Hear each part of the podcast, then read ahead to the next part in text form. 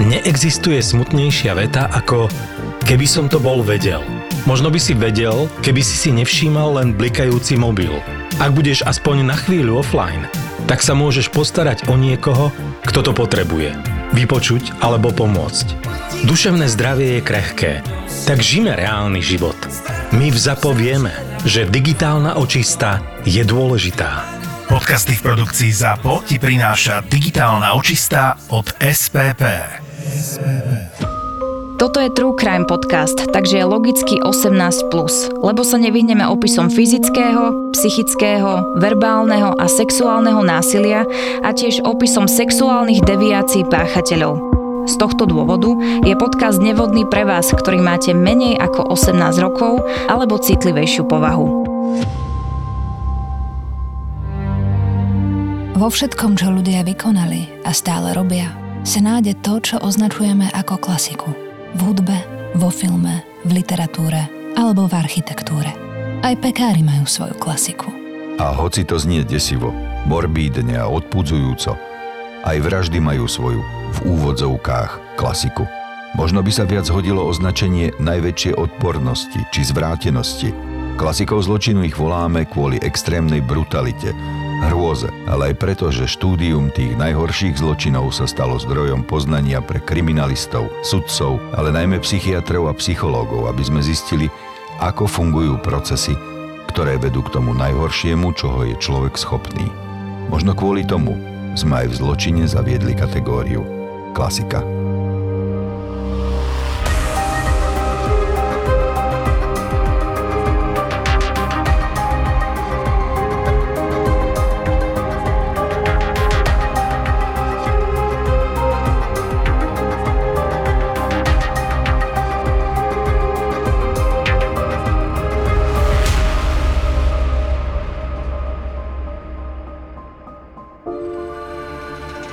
V rokoch devätnásť tridsaťdva až devätnásť tridsaťtri zavládol na Ukrajine hladomor.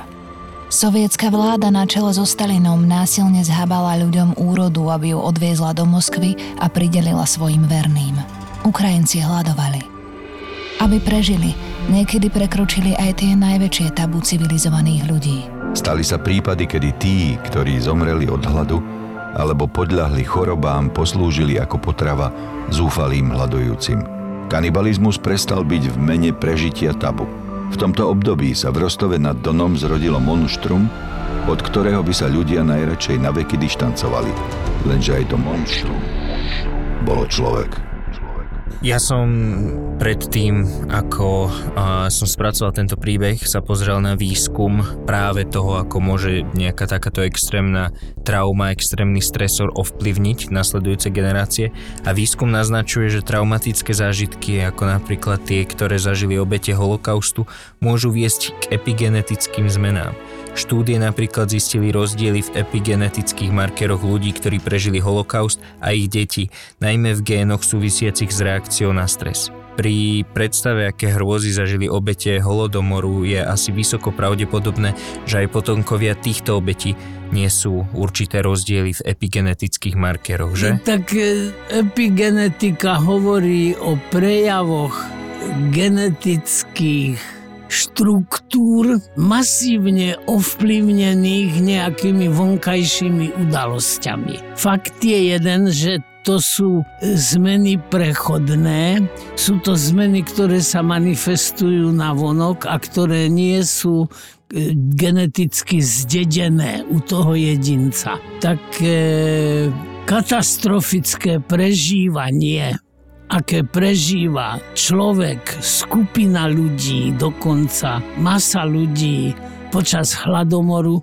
samozrejme epigenetiku mnohých jedincov môže veľmi významne ovplyvniť, takže samozrejme nie, že to nemôžeme vylúčiť, ale môžeme to považovať za celkom pravdepodobné, že k takýmto zmenám došlo. Môžu sa tieto zmeny teoreticky v niektorých prípadoch prejavovať aj psychiatrickými symptómami? No samozrejme, tá osobnosť sa mení negatívnym spôsobom, ale ne, nevieme predvídať, že akým spôsobom. Tá osobnosť má určité dispozície, ktoré sa môžu ovplyvniť takýmto katastrofickým prežívaním, že to nadobudne úplne neočakávaný a nevyspytateľný priebeh a vonkajší prejav.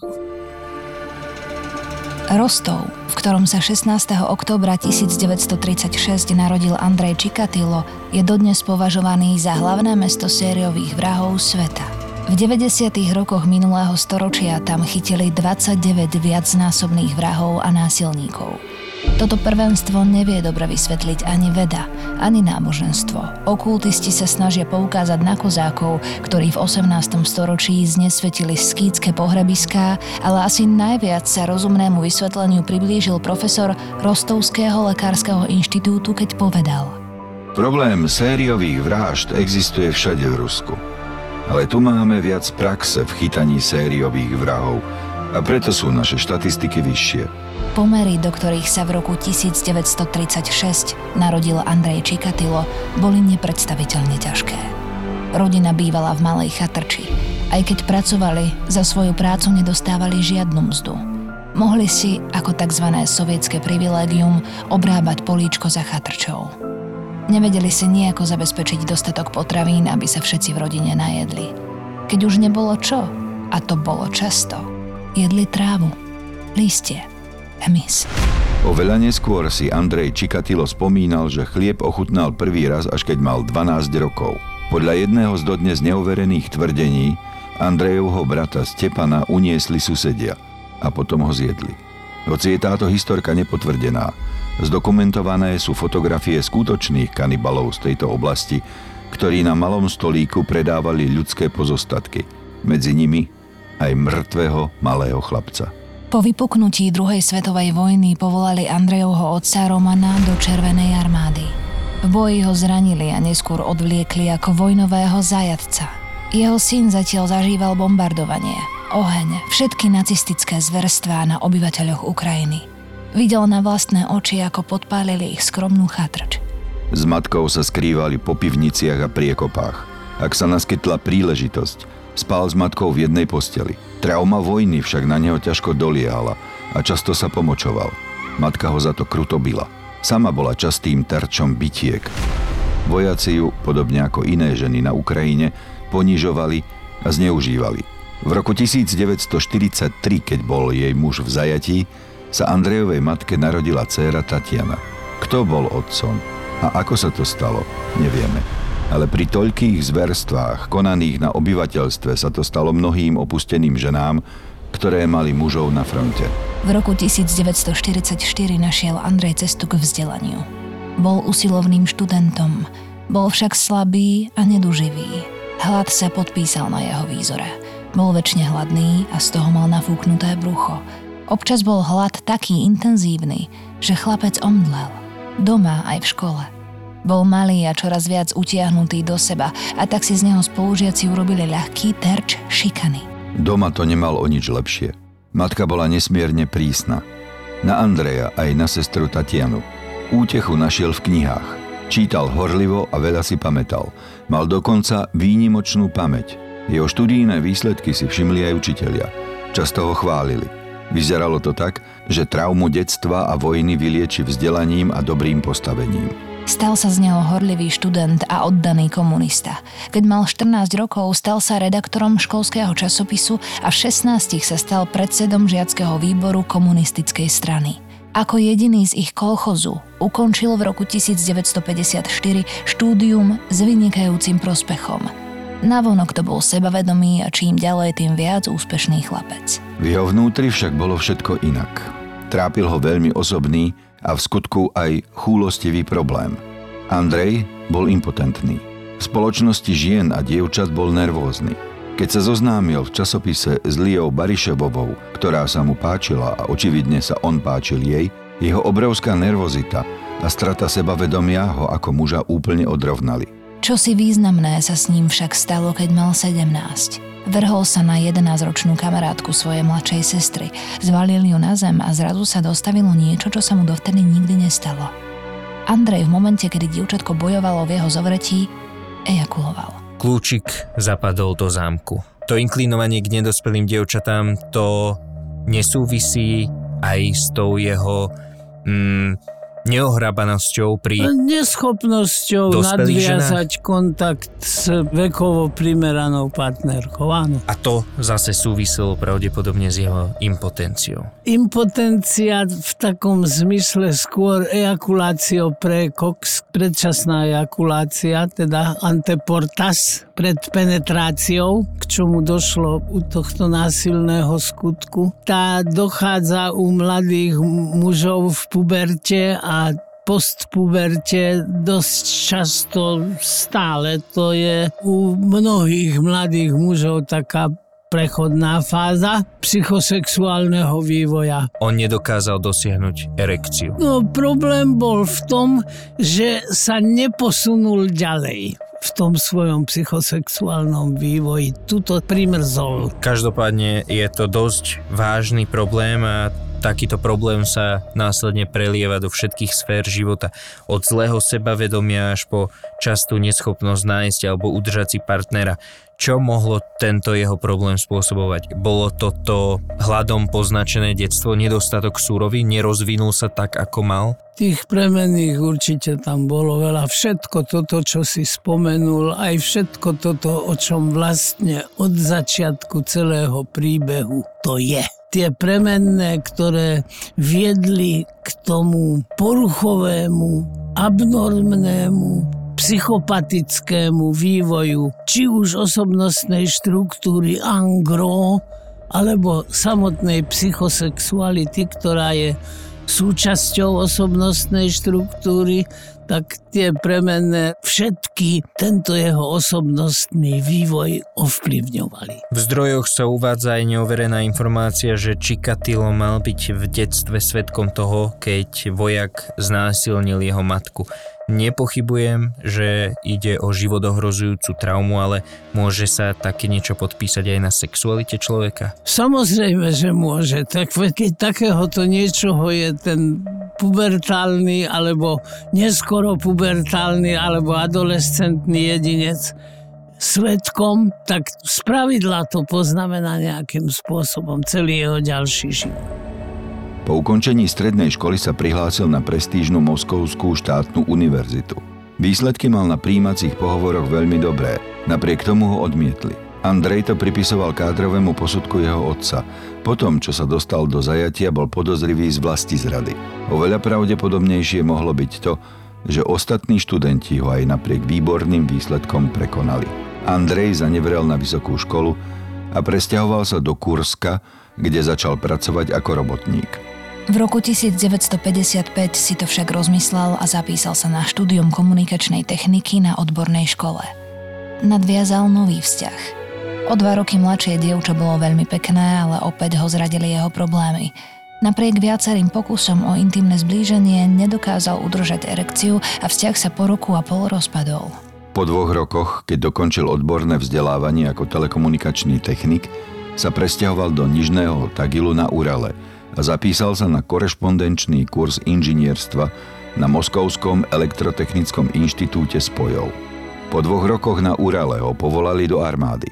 V rôznych funkciách slúžil najprv pri strážení hraníc v Strednej Ázii až po fungovanie v komunikačnej jednotke ká gé bé vo vtedajšom Východnom Berlíne.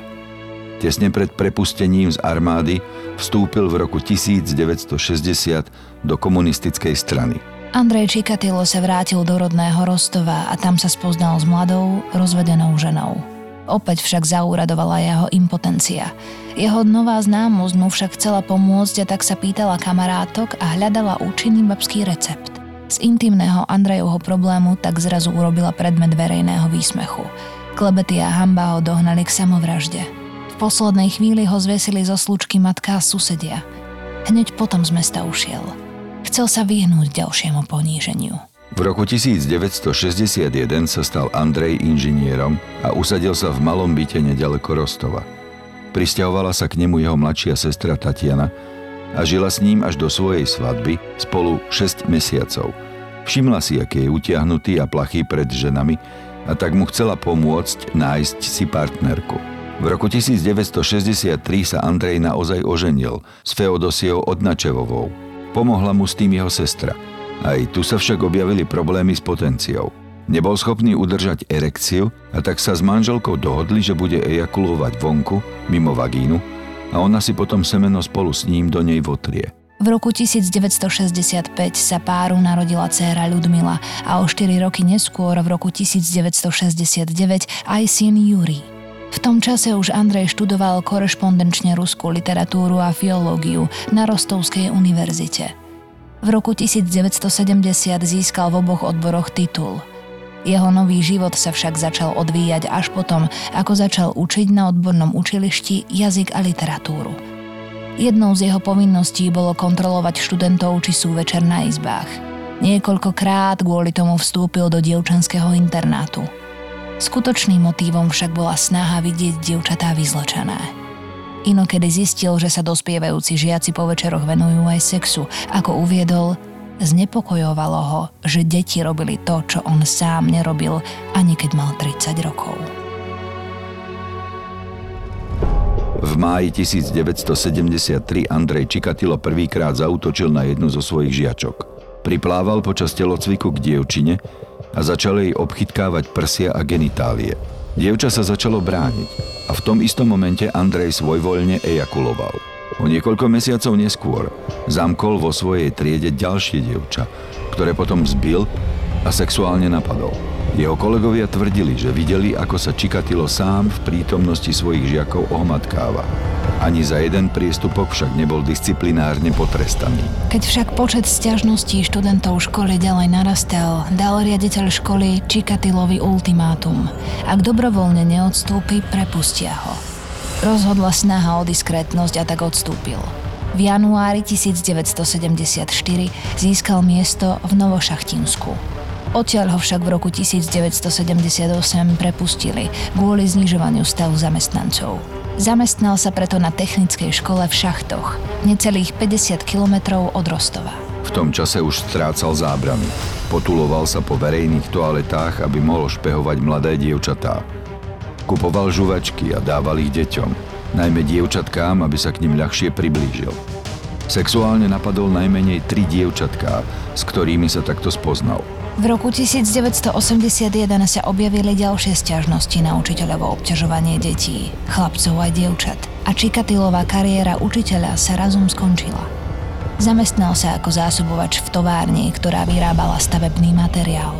Musel kvôli tomu cestovať po celom Sovietskom zväze. Tomu zabezpečilo anonymitu a čistý štít v každom novom meste, do ktorého pricestoval. dvadsiateho druhého decembra devätnásťstosedemdesiatosem spáchal Andrej Čikatilo prvú vraždu. Vylákal iba deväťročné dievčatko do chatrče, ktorú si tajne kúpil, a tam sa ju pokúsil znásilniť. Nedosiahol však erekciu a keď sa navyše dievčatko bránilo, začal ju škrtiť a trikrát ju bodol do brucha. Pri tom, ako ju bodal, svojvoľne ejakuloval. Jej telíčko potom zahodil do rieky Gruševka. Po dva dni ju našli zachytenú pod mostom. S vraždou malej Jeleny Zakotnovej spájalo Čikatila množstvo indícií i dôkazov. Predovšetkým škvrny od krvi v snehu pri jeho utajovanej chatrči. S vraždou ho spájal batoh dievčaťa, ktorý sa našiel na opačnom brehu rieky, aj svedectvo susedov, že ho videli v osudný deň v dome, i svedkyňa, ktorá videla muža nápadne podobného Čikatilovi, ako sa rozpráva s dievčaťom na autobusovej zastávke. Na poslednom mieste, kde videli Lenu nažive. Napriek tomu bol za tento čin zatknutý robotník Alexander Kravčenko, ktorý si predtým odsedel trest za znásilnenie a vraždu inej tínedžerky. Usvedčilo ho podľa vyšetrovateľov to, že na jeho svetri našli stopy krvi. Porovnaním krvných skupín zistili, že je to rovnaká krvná skupina, akú mala zavraždená Lena, ale takú istú skupinu mala aj Kravčenkova manželka. V tom čase sa testy dé en á ešte nepoužívali.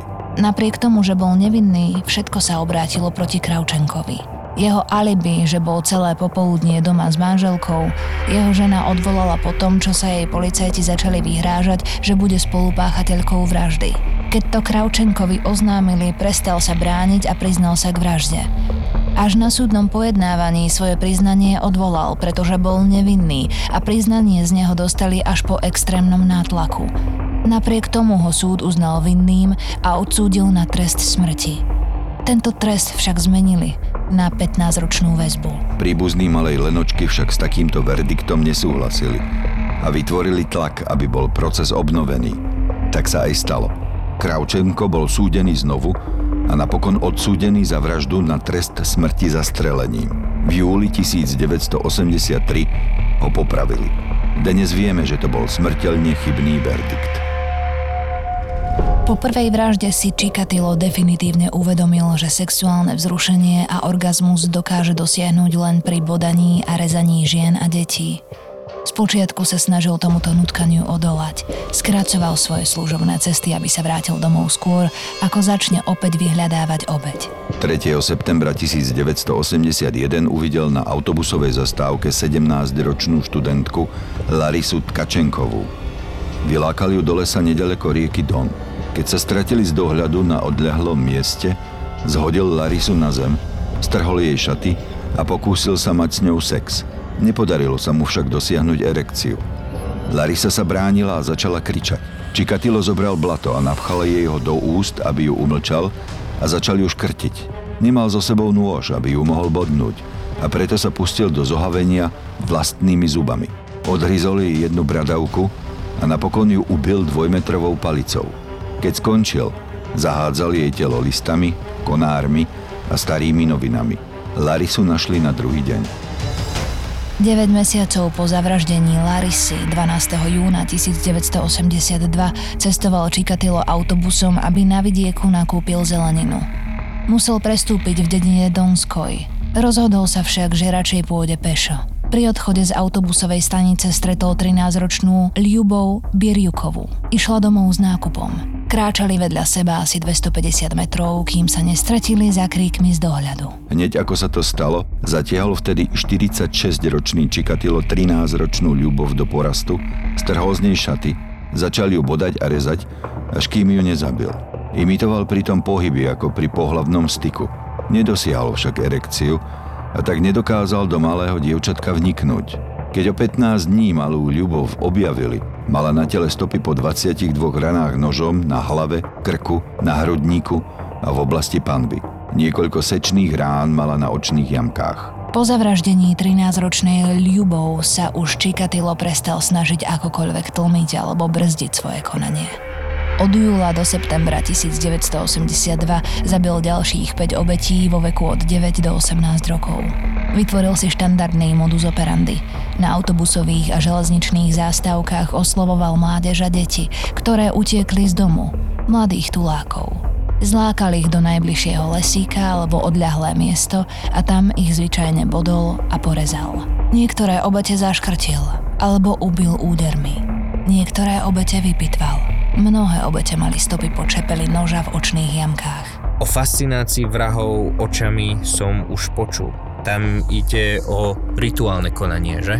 On je presvedčený, že na zrenici obete sa objaví jeho obraz. Takže treba oči odstrániť. To je samozrejme mýtus a je to rituálne konanie. Dalo by sa to tak nazvať. Keď sa teraz pozrieme na celý vývoj toho jeho života až po to, ako začal vraždiť a to, akým spôsobom vraždil, tak čo to o ňom prezrádza? Sexuálne násilie mu bolo vlastné, tak nebolo mu len vrodené, ale čosi vrodeného tam už byť muselo. Potom tá epigenetika v súvislosti s tým, čo prežil v detstve, čo prežili jeho rodičia počas obdobia jeho narodenia a jeho útleho detstva.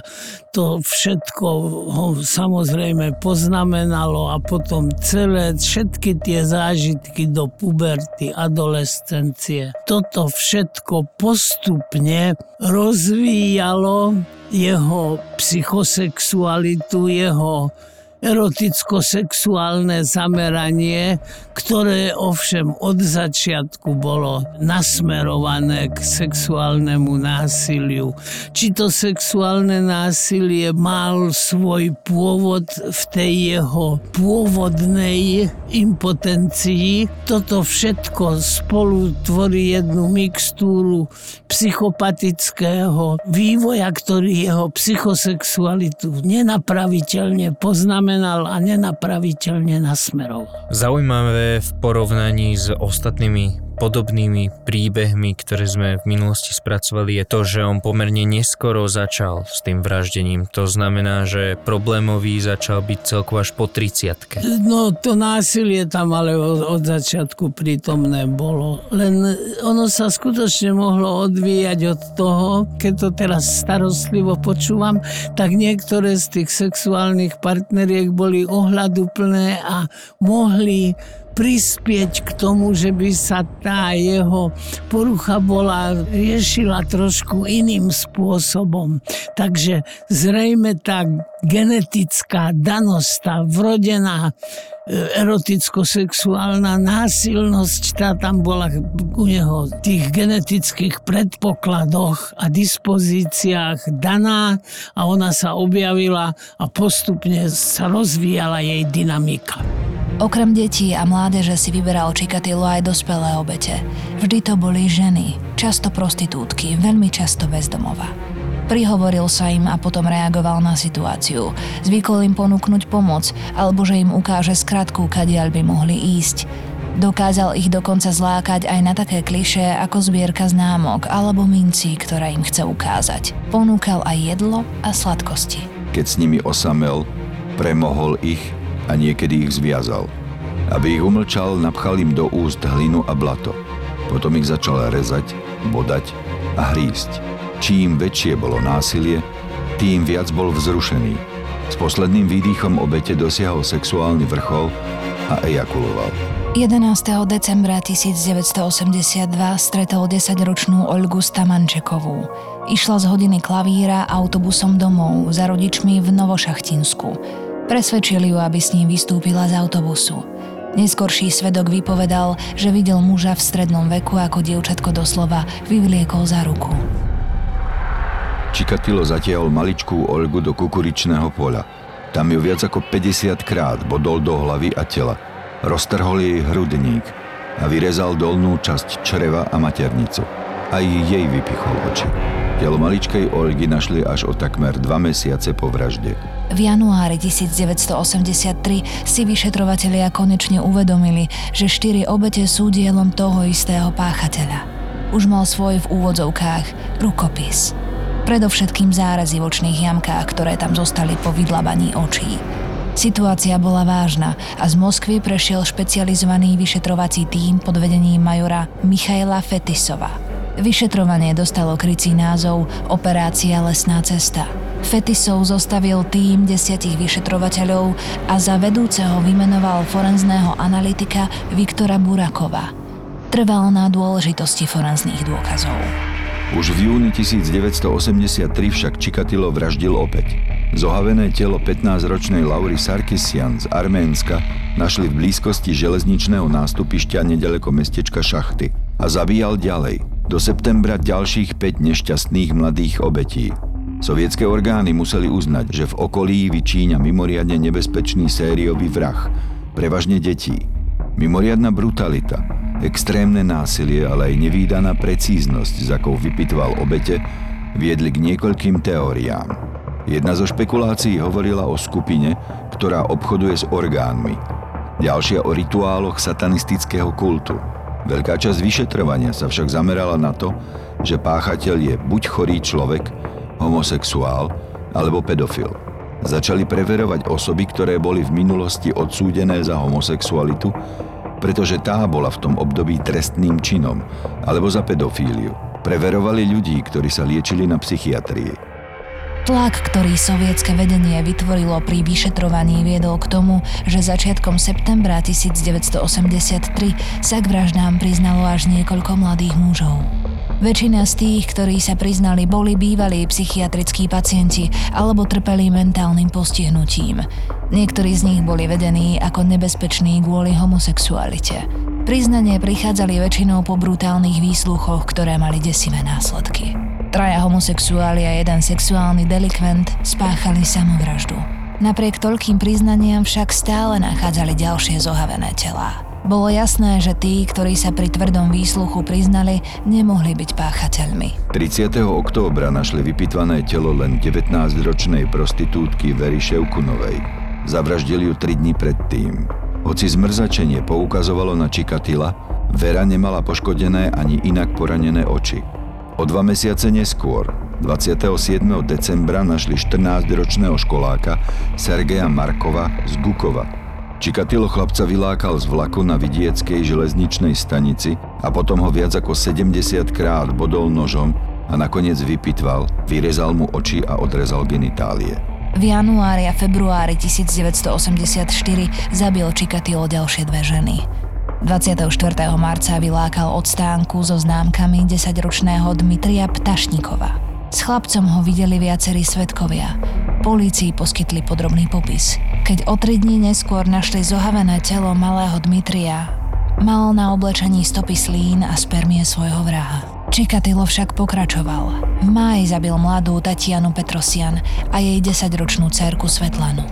Do konca júna potom zabil ďalšie tri mladé ženy a trinásťročného chlapca. Čas medzi vraždami sa neustále skracoval. druhého augusta zabil v parku letcov šestnásťročnú Natáliu Golosovskú a už siedmeho augusta zasadil tridsaťdeväť sečných a bodných rán sedemnásťročnej Ľudmile Alexejevovej.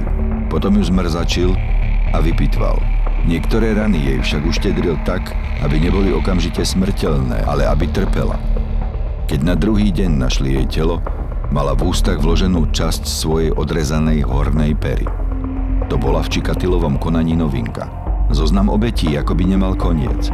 V auguste ešte zabil desaťročnú Akmaral Sejdaljevovú. Dva týždne potom jedenásťročného Alexandra Čepela, uškrtil ho a vykastroval. Aj jemu vypichol oči. Ležal v parku, tam, kde predtým našli sedemnásťročnú Ľudmilu Alexejevovú. Jeho ďalšou obeťou bola pár dní na to dvadsaťštyriročná Irina Lučinská. Zabil ju šiesteho septembra. Na to, aby ste mohli počúvať nový príbeh vražedného psyché, potrebujeme partnerov podcastu, ktorí to umožnia. Sú medzi nami takí, čo si púšťajú vražedné psyché pred spaním. Pred spaním. Nesúdim, no judging, ale na nespavosť bude asi lepšie kombinovať to s kvalitným konope. Tak, ako si dopraješ prvotriedny podcast, dopraj si aj prvotriedne cé bé dé od Fatrahemp. Chce to menej stresu, viac spánku, lepšiu imunitu a hormonálnu rovnováhu. A my odporúčame Fatrahemp, pretože všetky konopné a cé bé dé produkty značky Fatrahemp sú z certifikovaného ekologicky pestovaného konope spod kopcov Veľkej Fatry. Organické, laboratórne testované a udržateľné. Pozri sa na fatrahemp bodka es ká a vyber si, čo ti najviac vyhovuje. Necelý týždeň potom, trinásteho septembra devätnásťstoosemdesiatštyri, spozorovali detektívy v utajení Andreja Čikatila na autobusovej stanici v Rostove, ako sa pokúša nadviazať rozhovor s mladými ženami. Začali ho sledovať. Znepokojilo ich jeho správanie, keď sa pokúšal o frotérstvo, obtierať sa genitáliami o telá náhodných ľudí v dave alebo v mestskej doprave. Keď takto prišiel až na centrálne trhovisko, zadržali ho. Mal pri sebe dvadsaťcentimetrový nôž, povrazy a vazelínu. Jeho vzhľad sa zhodoval s opismi muža, ktorého videli s desaťročným Dmitriom. Jeho krvná skupina A sa však nezhodovala s krvnou skupinou á bé, ktorú našli v spermiách na viacerých obetiach. Vyšetrovatelia preto zapochybovali, či Čikatilo má s vraždami niečo spoločné. V tom čase bol Čikatilo obvinený z krádeže na svojom pracovisku, za ktorú bol napokon odsúdený na jeden rok väzenia. Už po troch mesiacoch ho však z väzenia prepustili. V tom istom období sovietská prokuratúra oslobodila všetky mentálne postihnuté osoby, ktoré boli dovtedy neprávom obvinené z dvadsaťštyri vražd. Prokuratúra všetky vraždy totiž spojila a priradila jednej osobe, ktorá bola za ne zodpovedná. Po prepustení z väzenia si našiel Čikatilo nové zamestnanie v továrne na lokomotívy v Novočerkasku a na čas sa zdržal akejkoľvek trestnej činnosti. prvého augusta tisícdeväťstoosemdesiatpäť však na služobnej ceste do Moskvy stretol na železničnom nástupišti nedaleko letiska Domodedovo osemnásťročnú Natáliu Pochlistovú. Presvedčil ju, aby s ním zašla do lesíka pri dedine Vostriakovo. Tam ju zviazal, tridsaťosemkrát bodol do hrudníka a do krku a potom uškrtil. Po tejto vražde dospeli vyšetrovatelia k názoru, že vrah sa môže pohybovať letecky medzi Moskvou a Rostovom. Dôkladne preverili záznamy o cestujúcich. Nemohli vedieť, že Čikatilo cestoval vlakom, aby zostal v anonymite. O mesiac neskôr zabil Irinu Guľajevovú. V roku devätnásťstoosemdesiatpäť sa vyšetrovací tím značne rozrástol. Bol vymenovaný špeciálny prokurátor. Celkovo mal tím pätnásť prokurátorov, dvadsaťdeväť detektívov a všetci sa sústredili na dolapenie extrémne nebezpečného vraha. Opätovne preverili všetky predtým známe vraždy. Zintenzívnili sa hliadky na železničných staniciach v Rostove. Na dopravných uzloch rozmiestnili policajtky v utajení, ktoré mali byť návnadou. Na žiadosť vedúceho celej operácie Burakova polícia začala konzultácie s psychiatrom doktorom Alexandrom Buchanovským. V Sovietskom zväze sa také niečo stalo poprvý raz. Išlo o prelomový moment v sovietskej histórii forenznej psychiatrie. Doktorovi Buchanovskému poskytli všetky správy z miesta činu, aby mohol vytvoriť profil vraha. Profil, ktorý Buchanovský vytvoril, mal šesťdesiatpäť strán a poskytoval veľmi podrobný opis vraha. Podľa neho mal byť vrahom osamelý muž vo veku štyridsať až päťdesiat rokov, ktorý prežil búrlivú a izolovanú výchovu. Napriek tomu, že bol vzdelaný a pravdepodobne mal vlastnú rodinu, má problémy s medziľudskými vzťahmi, najmä pri dvorení sa ženám. Charakteristické sú jeho sadistické sklony spojené s impotenciou, ktoré ho vedú k tomu, že sexuálne potešenie čerpá výlučne z utrpenia svojich obetí. Akt vraždy je v tomto kontexte symbolickou formou sexuálneho aktu, ktorý sám nedokáže vykonať a zbraň slúži ako zástupný symbol dysfunkčnej sexuality. Vzorec vražd, ktoré sa častokrát odohrávali v blízkosti dopravných uzlov, v pracovných dňoch a po celej rostovskej oblasti naznačuje, že vrahová práca zahŕňa pravidelné cestovanie. Doktor Buchanovský tvrdil, že konkrétne dni, v ktorých vraždil, naznačujú, že vrahová práca sa pravdepodobne riadi výrobným plánom. Všetky správy o vyšetrovaní sledoval Andrej Čikatilo veľmi pozorne v médiách. Uvedomil si, že je v ohrození. Vraždenie prerušil. Takmer rok sa v Rostove ani v Moskve neobjavili žiadne nové obete, ktoré by sa podľa zmrzačení dali pripísať hľadanému sériovému vrahovi. V júli devätnásťstoosemdesiatšesť však objavili mŕtvolu tridsaťtriročnej Ľubov z Miasnikovského okresu v Rostove. Hoci bola vyzlečená a bodnutá viac ako desaťkrát, nebola rozštvrtená a nevideli ju v blízkosti dopravných uzlov. Vznikla pochybnosť, či to je ďalšia obeť vraha, ktorý sa odmlčal. V auguste devätnásťstoosemdesiatšesť však objavili telo osemnásťročnej súdnej tajomníčky Iriny Pogorievovej. Mala rez od krku až po vagínu, odrezaný prsník a vydlabané oči.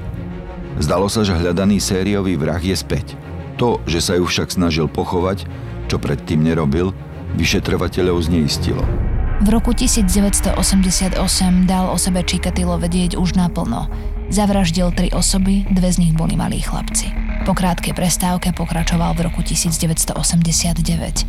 V byte svojej céry, ktorý bol v tom čase prázdny, zabil šestnásťročné dievča. V roku devätnásťstodeväťdesiat vylákal a zabil dvoch mladých chlapcov. V marci devätnásťstodeväťdesiat sa zišlo vedenie vyšetrovateľov. Napriek enormnému úsiliu za sedem rokov nepostúpili absolútne nikam. Hoci sa intenzita vražd znížila, do marca devätnásťstodeväťdesiat pribudlo ďalších šesť vražd. Vlna vražd neustávala. Pribudli ďalšie obete dvoch mladých chlapcov a tridsaťjedenročnej ženy. Polícia začala rozsiahlu operáciu. Zamerala sa na železničné stanice v okolí Rostova. Viktor Burakov navrhol na odstrašenie vraha umiestniť na viditeľných miestach uniformovaných policajtov a súčasne s tým tajných agentov aj na menej frekventovaných staniciach. Chceli donútiť vraha, aby zaútočil tam, kde budú pripravení. Akciu spustili dvadsiateho siedmeho októbra. Napriek tomu bolo tridsiateho októbra na jednej zo sledovaných staníc objavené telo šestnásťročného Vadima Gromova. Mal dvadsaťsedem bodných rán, bol vykastrovaný, mal odrezaný koniec jazyka a prebodnuté ľavé oko. Čikatilo ho zavraždil desať dní pred začiatkom operácie na jeho dolapenie.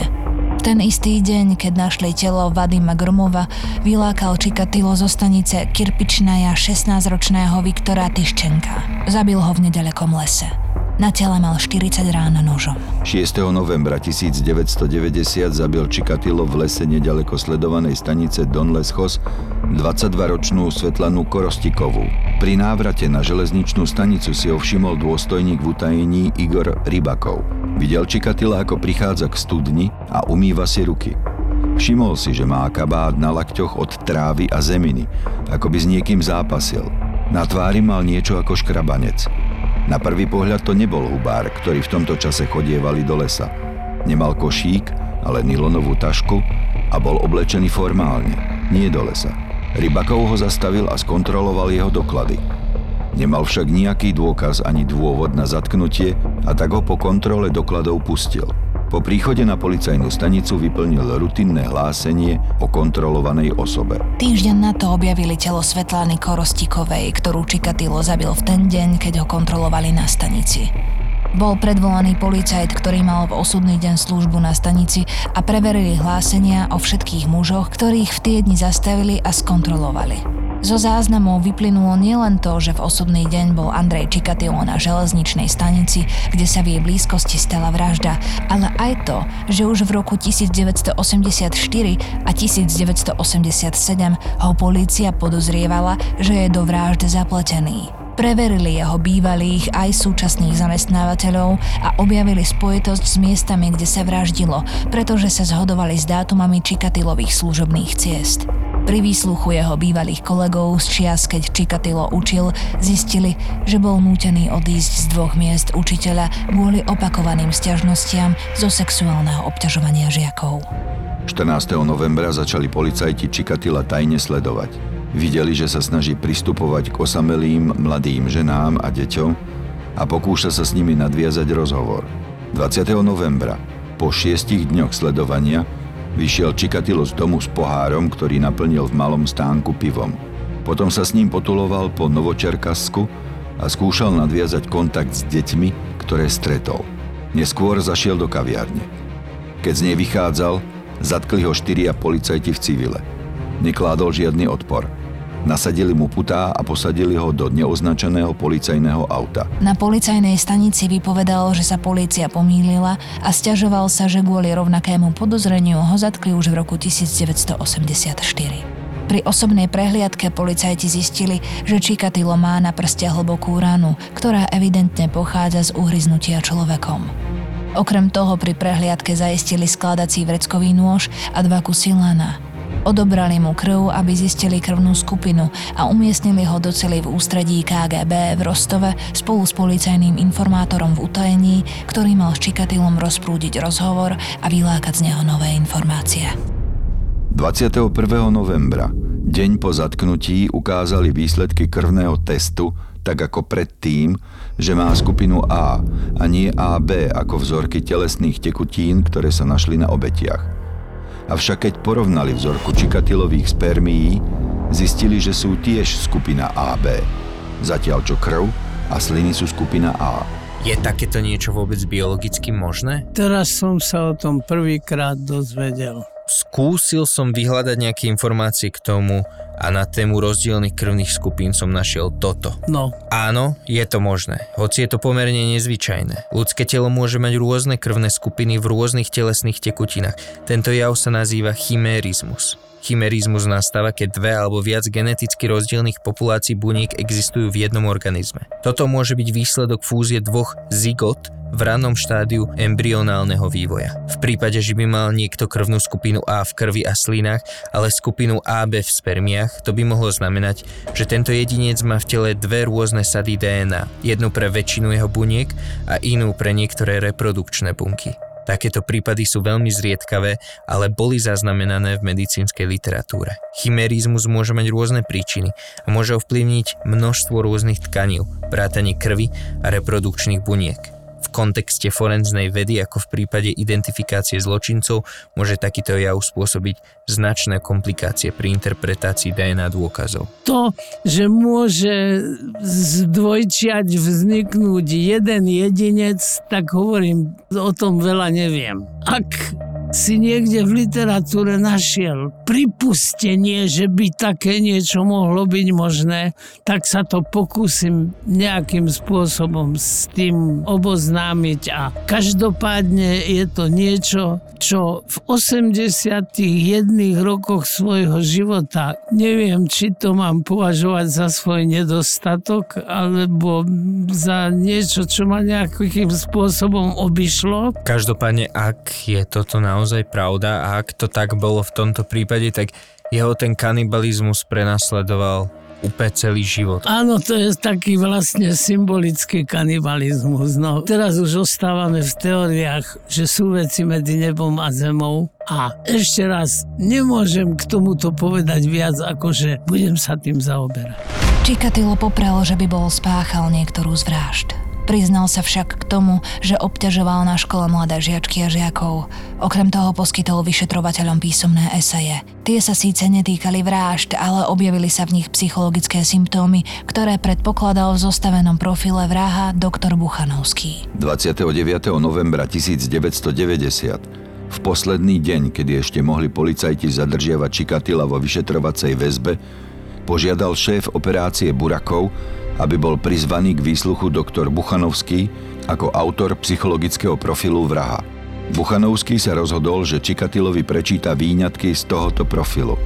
Potom, čo si Čikatilo vypočul, čo sa v profile píše, rozplakal sa a začal sa postupne priznávať doktorovi Buchanovskému k vraždám, za ktoré ho zatkli.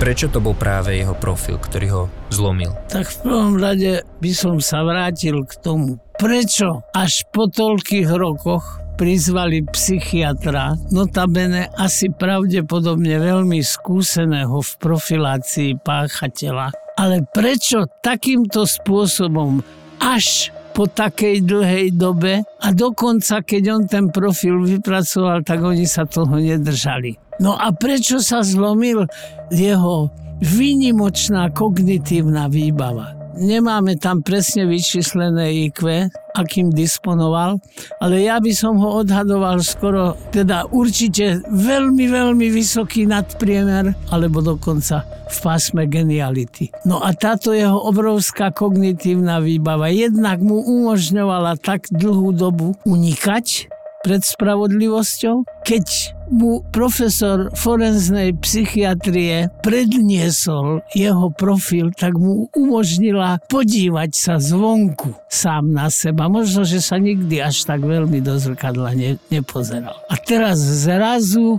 si uvedomil pri tej svojej obrovskej kognitívnej výbave, že áno, toto som ja a to ho zlomilo. Ber to ako, ako predsa len pri najmenšom na hranici konšpirácie, čo som teraz povedal. Ale fakt je jeden, že tak ako nenávidím konšpiračné teórie, ale ta, ta, toto sa mi páči. My sme sa skutočne po celý čas tou jeho kognitívnou výbavou až tak veľmi nezaoberali. My sme sa zaoberali jeho psychosexualitou, jeho monštruóznou výbavou osobnostnou, štruktúrálnou. Ale bol tam jeden možno geniálny intelekt. Každopádne vysoko nadpriemerný.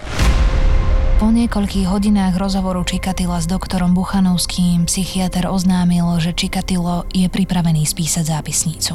Oficiálne sa podľa protokolu priznal k tridsiatim šiestim z tridsiatich ôsmich vražd, s ktorými ho spájala polícia.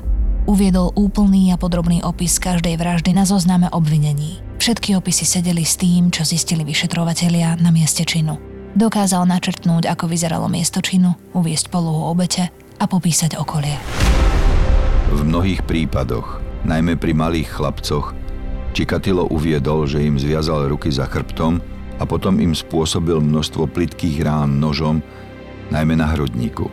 Nechcel, aby zomreli príliš rýchlo, práve naopak, aby to trvalo dlho. Až potom začal bodať a rezať hlbšie. Zvíjal sa pritom na ich zúbožených telách a imitoval pohlavný akt, až kým nedosiahol orgazmus.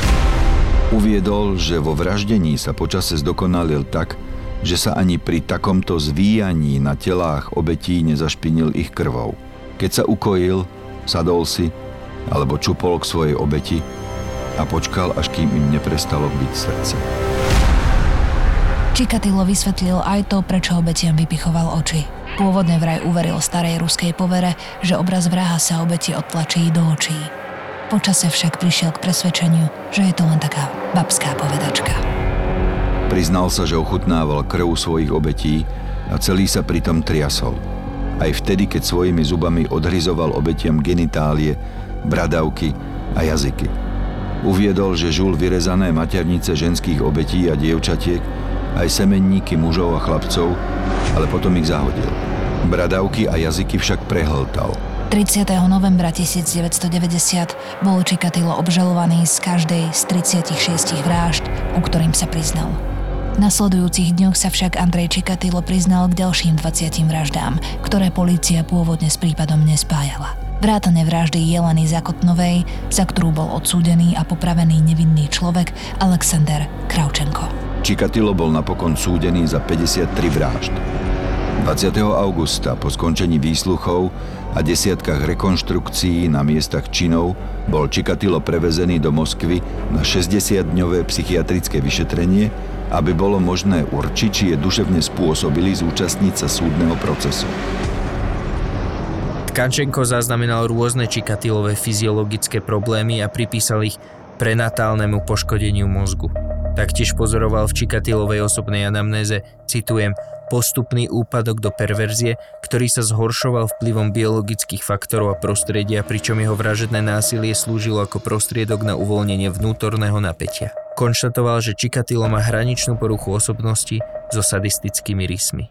Stotožňuješ sa s jeho závermi? Áno, áno, tá hraničná porucha, to, to je ten klaster B. To je tá najhoršia porucha osobnosti, aká môže existovať. A to sú ľudia, ktorí páchajú nenapraviteľné a tam tá, tá schopnosť ovládať svoje konanie, ale mám taký dojem, že mal priznanú v podstate plnú príčetnosť napriek tomuto psychiatrickému nálezu a ja by som to tiež takto záveroval, že áno, aj rozpoznávacie a ovládacie schopnosti boli zmenšené, ale len nie podstatne a teda nie forenzne významne. A ešte raz by som tam poukázal na ten obrovský intelekt, ktorým disponoval. Pri niektorých jeho vraždách je badať prvky kanibalizmu, niektoré tie tkanivá, ktoré odkusol, odrezal aj prehltával. Môže to byť dôsledok toho kanibalizmu, ktorému bol vystavený v detstve? Ja mám takú teóriu, že u neho kohabitácia genitál-genitál, teda zásun penisu do vagíny nebol možný a ani sa nikdy neuskutočnil. Takže tam len orálne dráždenie genitálu a bradaviek, to sú také najvýznamnejšie erotogénne zóny a v spojitosti s kanibalizmom no je to, je to úplne konšpiračná teória, ale z toho, čo sme tu dneska povedali, som si ju takto vykonštruoval a predhodil by som ju ako jednu z možností. Po tom, čo starší psychiatr Tkačenko rozhodol, že Čikatilo je spôsobilý postaviť sa pred súd, sa štrnásteho apríla devätnásťstodeväťdesiatdva začal v Rostove súdny proces. Pre médiá to bola významná udalosť. Prvý raz bolo možné vidieť Čikatila, keď vstúpil do špeciálnej železnej klietky v súdnej sieni, ktorá ho mala ochrániť pred útokmi príbuzných. pätnásteho októbra devätnásťstodeväťdesiatdva sudca Leonid Akubžanov vyniesol rozsudok, podľa ktorého bol Andrej Čikatilo odsúdený na trest smrti a ďalších osemdesiatšesť rokov väzenia za päťdesiatdva vražd a päť sexuálnych útokov. V zdôvodnení rozsudku sudca povedal, že vzhľadom na hrozné činy, z ktorých je vinný, súd nemá inú možnosť, ako mu uložiť jediný trest, ktorý si zaslúži. Preto ho odsúdil na trest smrti. Čikatilo reagoval na rozsudok prudko, kopal do lavice vo svojej klietke a vykrikoval urážky na adresu súdu. Keď však dostal možnosť prehovoriť, mlčal. Proti rozsudku sa pokúsil odvolať na Najvyššom súde Ruska. V lete devätnásťstodeväťdesiattri jeho odvolanie súd zamietol. Skúsil aj poslednú možnosť a požiadal prezidenta Borisa Jelcina o milosť. štvrtého januára devätnásťstodeväťdesiatštyri jeho žiadosť o milosť prezident zamietol. Na záver by som rád zdôraznil to, že do toho tento veľmi erudovaný a zrejme skúsený forenzný psychiater a špecialista na profiláciu páchateľa, najmä na profiláciu páchateľa násilných vražd, do toho vstúpil tak neskoro a že sa jeho pokynmi orgány činné v trestnom konaní neriadili. A aj tak by som mu doživotný trest dal a nie trest smrti, pretože ten trest smrti, ten ho už vlastne vyradil z toho, aby si aspoň čiastočne odtrpel to, čo on spôsobil iným. Ten doživotný trest, ten by bol možno aj primeranejší. V civilizovanej krajine by dostal doživotný trest. O mesiac neskôr, štrnásteho februára devätnásťstodeväťdesiatštyri, odviedli Čikatila do zvukotesnej miestnosti vo väznici v Novočerkasku. V nej ho popravili jediným výstrelom z tesnej blízkosti za pravé ucho. Jeho telo bolo po poprave uložené do neoznačeného hrobu na väzenskom cintoríne. Tým sa definitívne skončil príbeh série absurdných a nesmierne krutých vrážd, ktoré sa do histórie zločinu a kriminalistiky zapísali v kapitole Klasika. Jeho rodičia prežili jednu z najťažších etap ľudskej histórie, prežili hladomor takého extrémneho rázu. Či to nemohlo ovplyvniť ich potomstvo, konkrétne Čikatila? Mohlo. Práve v jeho psychiatrických symptómoch. Tá porucha osobnosti, ktorá u neho určite prítomná bola, táto premenná mohla na ňu mať dosť významný vplyv. A to je evolučný mechanizmus, taký darwinovský, že proste tá ľudská bytosť sa ako keby snaží prispôsobiť. Tá ľudská bytosť celá ako taká. Samozrejme, najmä je tomu na vine mozog, v ktorom tá osobnostná štruktúra vlastne sídli. Ešte aj vzhľadom na to, že tento človek sa narodil počas hladomoru, do akej miery je pravdepodobné, že to tehotenstvo nemuselo prebiehať tak, ako malo? No tak je to nie, že pravdepodobné, ale je to isté, pretože tá matka, ten organizmus matky nedostal dostatok tých súčastí, ktoré mal dostať k tomu, aby mohlo harmonicky existovať telo matky a harmonicky sa vyvíjať telo plodu v nej. Ako niekto, kto vyberá príbehy podľa toho, že ako sú zaujímavé, tak keď sa pozriem na toto, tak by som to laicky tú dejovú líniu opísal, takže tento muž ako keby už od splodenia bol evolučne vytvorený na to, aby prežil v časoch hladomoru, chaosu, druhej svetovej, druhej vojny. svetovej vojny, konca sveta. Neviem, čo pozitívneho by sme si z tohoto príbehu mohli zobrať. A to ma mrzí. Možno také uvedomenie, že tie globálne traumy, že majú ďaleko siahle následky aj do ďalších generácií častokrát. Áno. To, čo sa dialo na Ukrajine v tridsiatych rokoch, to poznamenalo celé generácie.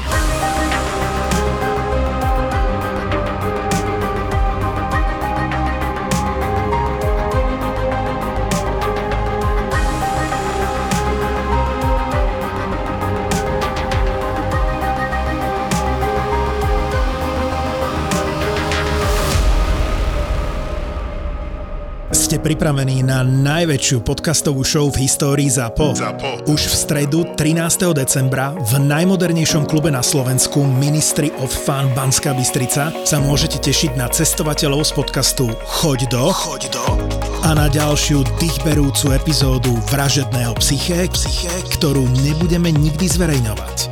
Partnerom tohto exkluzívneho večera je Samsung. Choď do novej generácie skladacích telefónov Galaxy Z Fold päť a Galaxy Z Flip päť. Napísal všetky epizódy Vražedného psyché. Vražedného psyché. Smrť v nich opísal na sto spôsobov. Každá z nich sa ho dotkla. Pred niekoľkými rokmi ho však smrť zasiahla dvakrát tak, že ho takmer zlomila.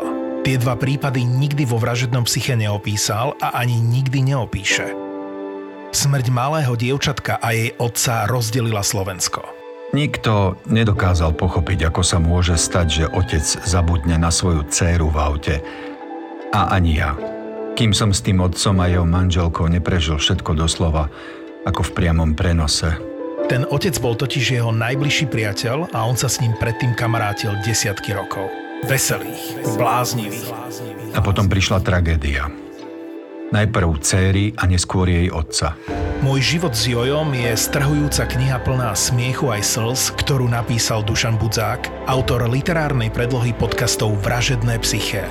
Ohurujúce svedectvo o tom, ako sa každému z nás môže stať, že zabudneme na svoj najväčší poklad napriek tomu, že ho nesmierne milujeme. Ale nenechajte sa pomýliť. Hoci v knihe opisujem smrť, je plná aj smiechu a radosti. Je v podstate ako náš život. Plná úsmevu, aj slz. Alebo ako znie podtitul knihy. Aj tie najväčšie tragédie majú svoj šťastný začiatok. Knihu Môj život s Jojom dostanete v každom kamennom knihkupectve aj knižných e-shopoch, no a link na jeden taký sme vám nechali v popise tejto epizódy. ZAPO. Zábrná v podcastovách.